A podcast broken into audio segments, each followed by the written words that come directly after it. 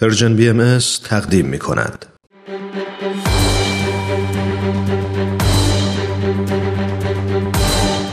یک قهرمان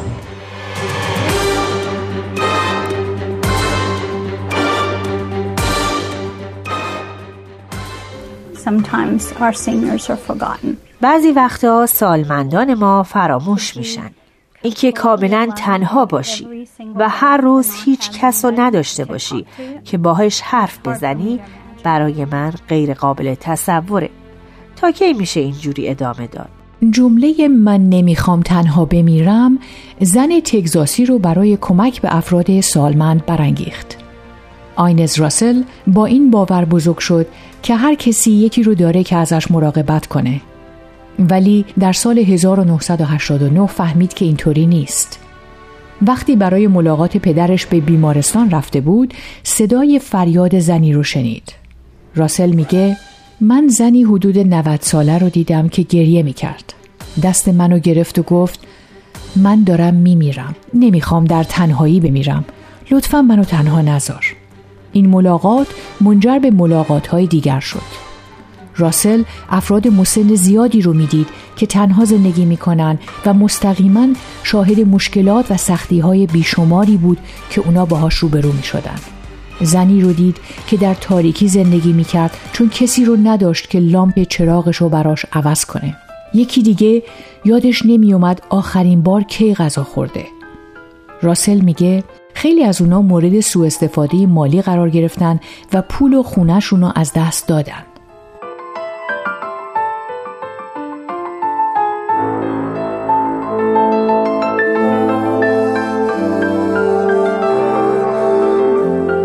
در کشور امریکا بیش از 11 میلیون شهروند سالمند به تنهایی زندگی می کنند. افراد مسن اغلب دیده نمیشن و فراموش میشن به خصوص کسانی که در خانه سالمندان یا به تنهایی در خونه خودشون زندگی می کنند. این تعداد به سرعت در حال افزایشه و بر اساس مرکز آمار و سرشماری تا سال 2030 این تعداد به یک نفر از هر پنج سالمند 65 ساله و بالاتر می‌رسه. جامعه ما حالا خیلی متحرک شده و خانواده های افراد مسن خیلی ازشون دورن. حتی اگه به این افراد اهمیت هم بدن قادر نیستن کارایی که سالمندان لازم دارن براشون انجام بدن راسل برای کمک به این جمعیت ضعیف و آسیب پذیر سازمان غیرانتفاعی دوستانی برای زندگی رو تأسیس کرد. این سازمان غیرانتفاعی از دوستداران و طرفداران سالمندان در تگزاس درخواست کمک می‌کنه. یک قهرمان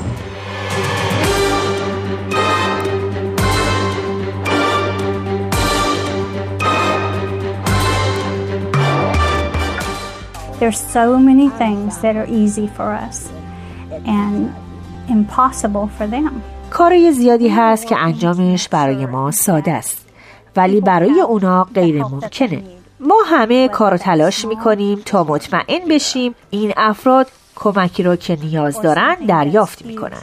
خواه یه چیز کوچیک باشه یا یه کار بزرگ مثل مدیریت مالیشون. ما به عنوان قیم قانونی به کسانی که نمی‌تونن برای خودشون تصمیم بگیرن خدمت می‌کنیم.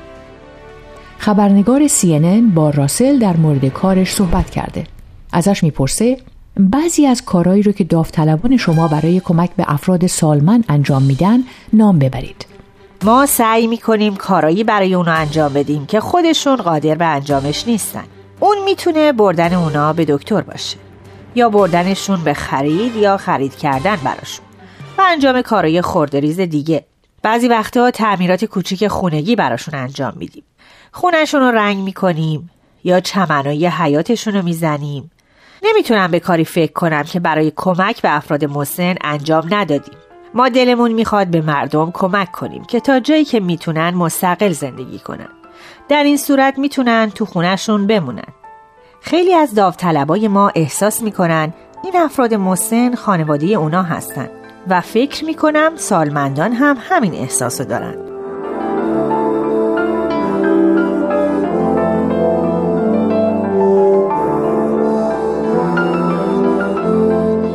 گروه شما مسئولیت های بزرگی دارند مثل اخذ تصمیمات پزشکی.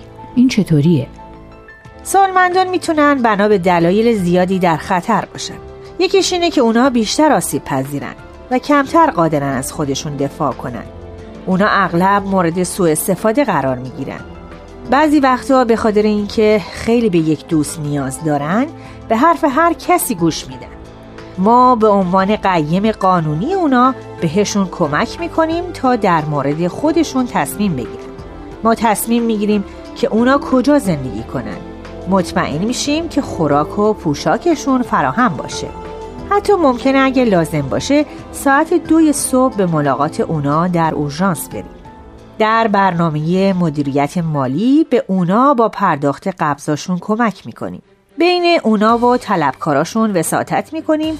مطمئن میشیم که کمترین مبلغ رو برای خدمات و محصولات می‌پردازن و تلاش می‌کنیم تا در نهایت هزینه اضافی یا جریمه نپردازن.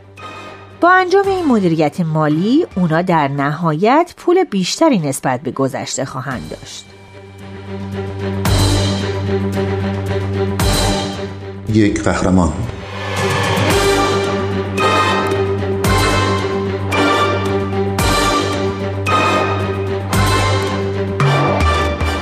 شما چطور برای اولین بار این نیاز رو درک کردیم؟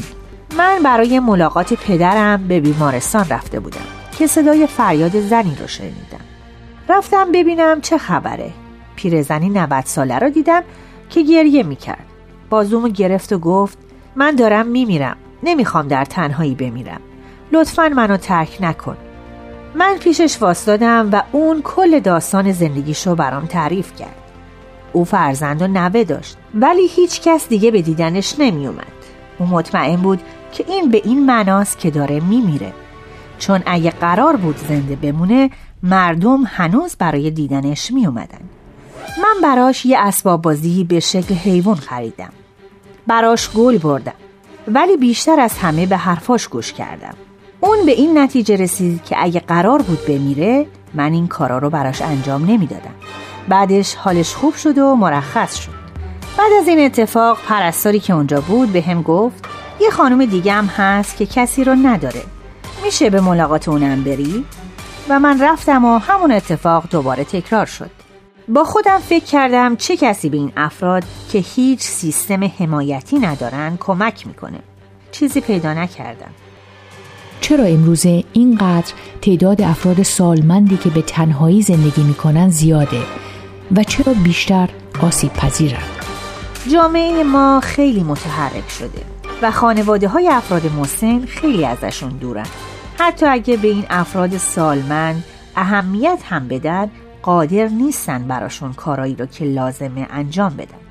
یعنی بعضی وقتا یه مشکل کوچیک می‌تونه خیلی بزرگ بشه چون کسی رو ندارن که بهش سنگ بزنن. این افراد سالمند اغلب هیچ کسی رو ندارن.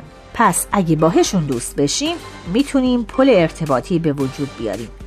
و اونا می‌دونن وقتی به کمک نیاز دارن به کی زنگ بزنن.